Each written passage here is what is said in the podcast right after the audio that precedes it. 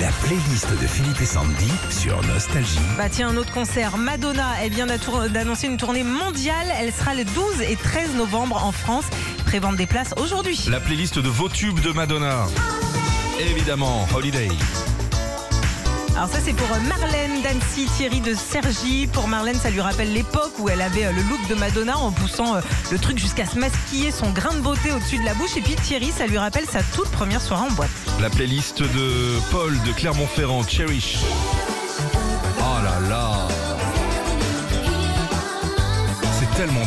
Ouais, je crois que j'ai jamais autant écouté une chanson comme celle-ci, Cherish.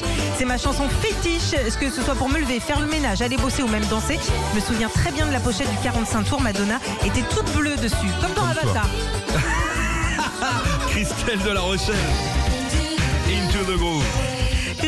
Me souviens surtout du film Recherche Suzanne désespérément. C'est le premier film que j'ai pu voir au cinéma. Et oui, Into the Groove, c'était la BO de ce film. Valérie de Quimper, Eric de Narbonne dans leur playlist de Madonna, il y a Hang Up. Valérie, c'est simple, elle est fan de Madonna et d'Abba, donc forcément elle adore ce tube qui reprend Gimme Gimme d'Abba. Eric, lui, ce tube l'a marqué parce que ça lui rappelle une côte fêlée à la patinoire. Michel de Paris.